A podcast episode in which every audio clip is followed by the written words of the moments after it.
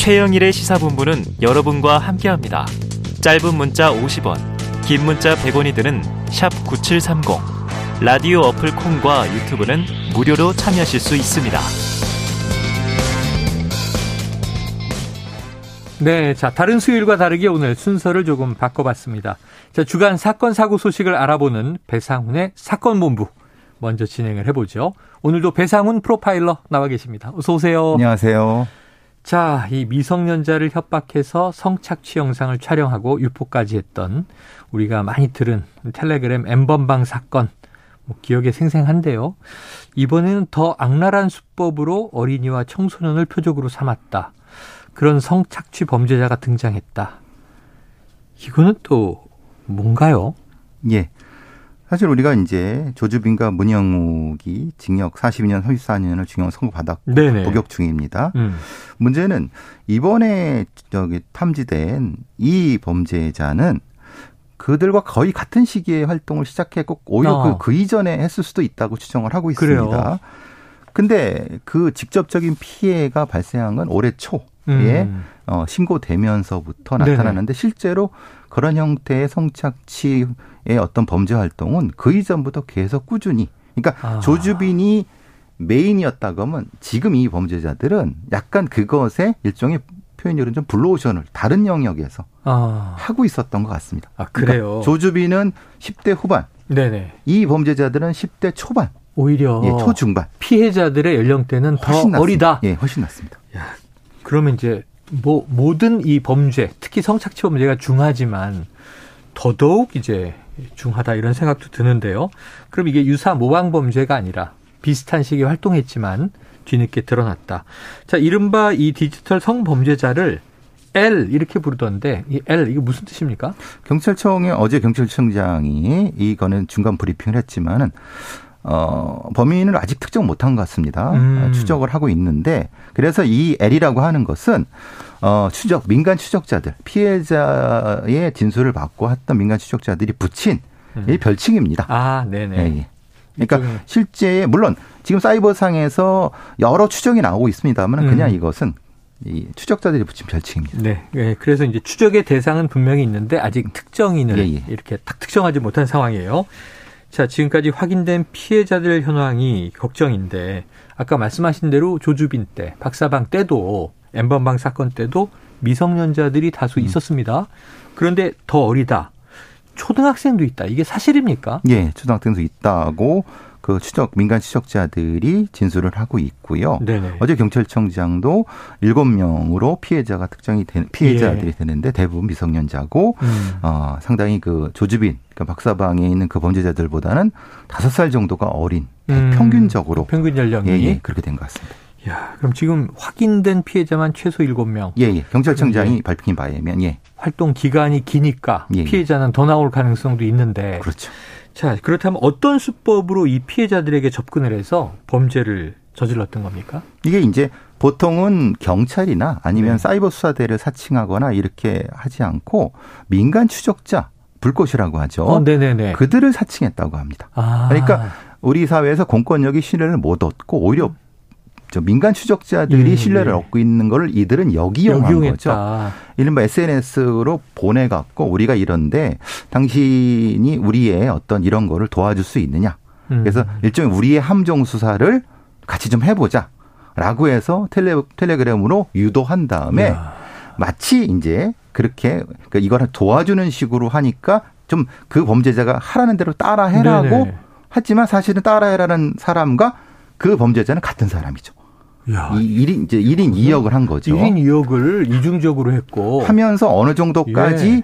그 피해자들이 그렇게 자발적으로 하도록 한 다음에 어느 순간인가 그 피해자들한테 가스라이팅을 통해서 어, 함정에 빠지는 거잖아요. 그렇죠. 그렇게 되는 거죠. 야, 구덩이를 파놓고 예, 예. 그곳으로 이제 이렇게 끌고 와서 집어넣고는 이제 피해 대상으로 삼은 거군요. 예. 이게 정말 악랄하다라는 생각이 드는데 자, 이게 지금 특정 못했고 지금도 활동을 하고 있는 겁니까? 어, 지금은 이제 경찰에 추적이 되고 네. 되면 언론에 보도되면서 음. 텔레비전 방을 일명 폭파라고 하죠. 아.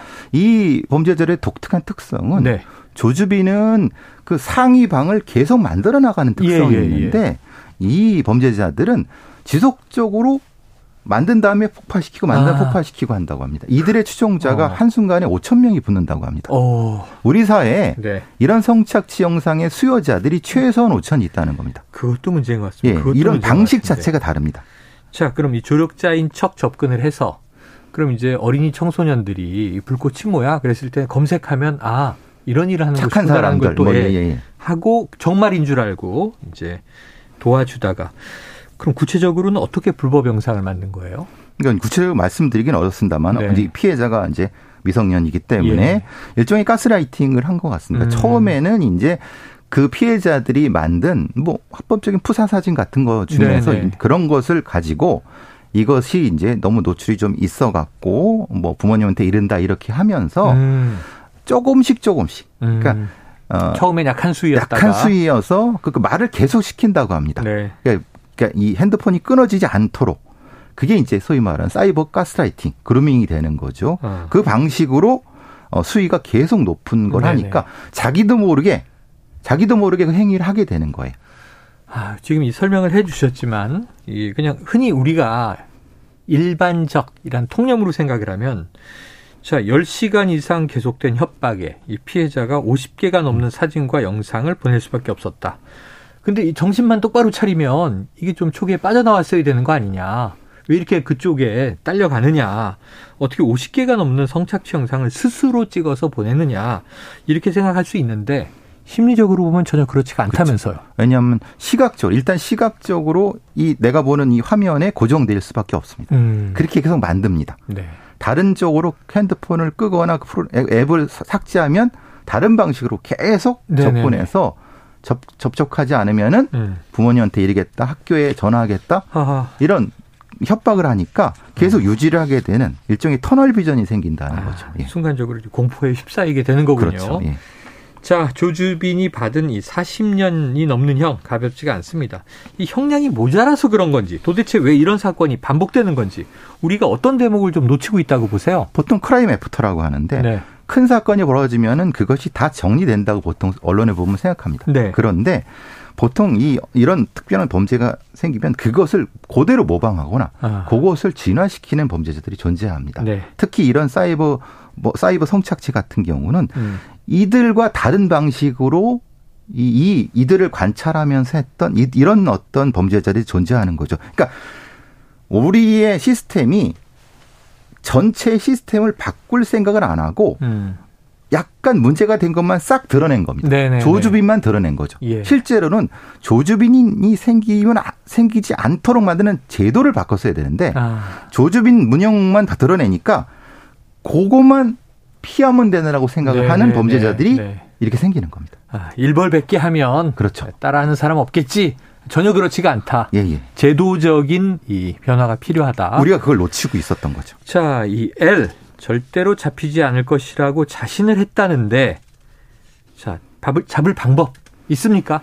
아니, 충분히 잡, 잡을 수도 있고 능력도 있습니다. 네 네. 문제는 뭐냐면 우리 경찰의 수사 대응 시스템 자체가 문제인 겁니다. 예. 왜냐하면은 우리가 2020년부터 조주빈 박사방 문제 때문에 제도를 바꿨다고 그렇게 공언을 했지만 실제로는 네. 현실에서는 그렇지 않습니다. 음. 현실에서는 이들을 지금 이 L도 민간 추적자들한테 대해서 제보가 된 후에도 벌써 8개월 지난 다음입니다. 지금. 네, 네. 1월에 제보가 된 거예요. 아. 그럼 경찰은 지금 뭐 하고 있었습니까? 아. 8개월 동안? 네.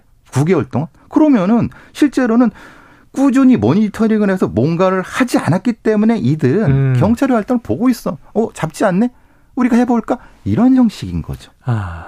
이게 좀 되게 답답한 상태. 어제 경찰청장도 사실은 그 부분에 대해서 분명히 국민들한테 유감을 표했어야 되는 겁니다. 아. 근데 그렇지 않고, 그러니까 네. 결국은 충분히 능력도 있고 할 수 있었음에도 불구하고 네. 그리고 지금이라도 충분한 인력을 투입하면 할 수 있습니다. 음. 근데 얼마 전에야 32명의 전담반을 투입했다고 하지 않습니까? 네, 네. 늦었다. 예. 왜좀 계속 움직이지 않았는가? 자, 지금 이제 이 조주빈하고요, 문영국, 이 체포되고 이제 신상 공개가 됐을 때 제가 좀 놀랬던 것은 의외로 평범해 보인다는 거였어요. 음. 젊고. 어리죠. 네, 왜 저랬지 하는 건데 교수님이 좀 분석해 보시기에 이 L이라고 하는 범죄자 좀 이게 10대일 것이다 이런 추측도 나와서 어떻게 예, 예. 보십니까? 저는 이들이 어 10대 중반에서 어. 뭐, 뭐 많아야 17 정도라고 봅니다. 아. 왜냐하면은 그들이 쓰는 말이라든가 네. 언어의 연결성이라든가 음. 하는 방식 자체가 딱 그것을 벗어나지 않습니다. 아, 그래요? 보통 저희들은 범죄학에서는 이들을 초포식자라고 부르는데 예.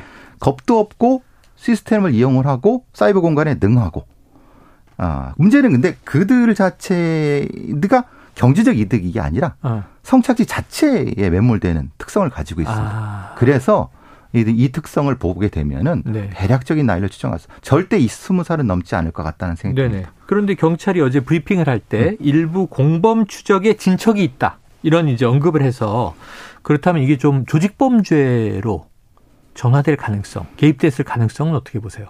그들을 어, 이용할 수 있죠. 아. 다른 어떤 사이버에 관련된 성인 범죄자들이 예, 성인 어떤 불법 도박방이라 이런 범죄자들이 음. 이들을 이용해서 왜냐하면 이들의 아주 독특한 특징이 에리 독특한 특징이 이 성착취물을 화폐로 이용한다는 거예요. 네.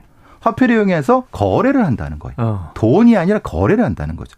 그 자체이기 때문에 다른 일종의 사이버 범죄 조직들이 이들을 가장하거나 네. 이들을 통해서 무엇인가 이득을 얻을 가능성이 높다. 그래서 음. 이들을 잡아야 된, 되면은 같이 넘어올 수 있다는 생각을 네. 해봅니다.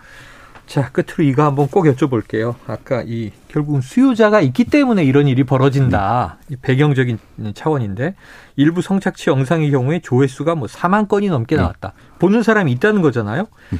경찰이 시청자도 수사 중이다. 영상을 본 사람 어떤 처벌 받습니까? 예, 1년 이하의 징역으로 받습니다. 네. 법상으로 규정돼 있습니다. 근데 어. 수사를 안 할 뿐이고 아하. 이들이 한번 텔레비전에 뜨면은 5천이 붙는다고 합니다. 그러니까요. 이들 5천을 잡지 않으면은 네.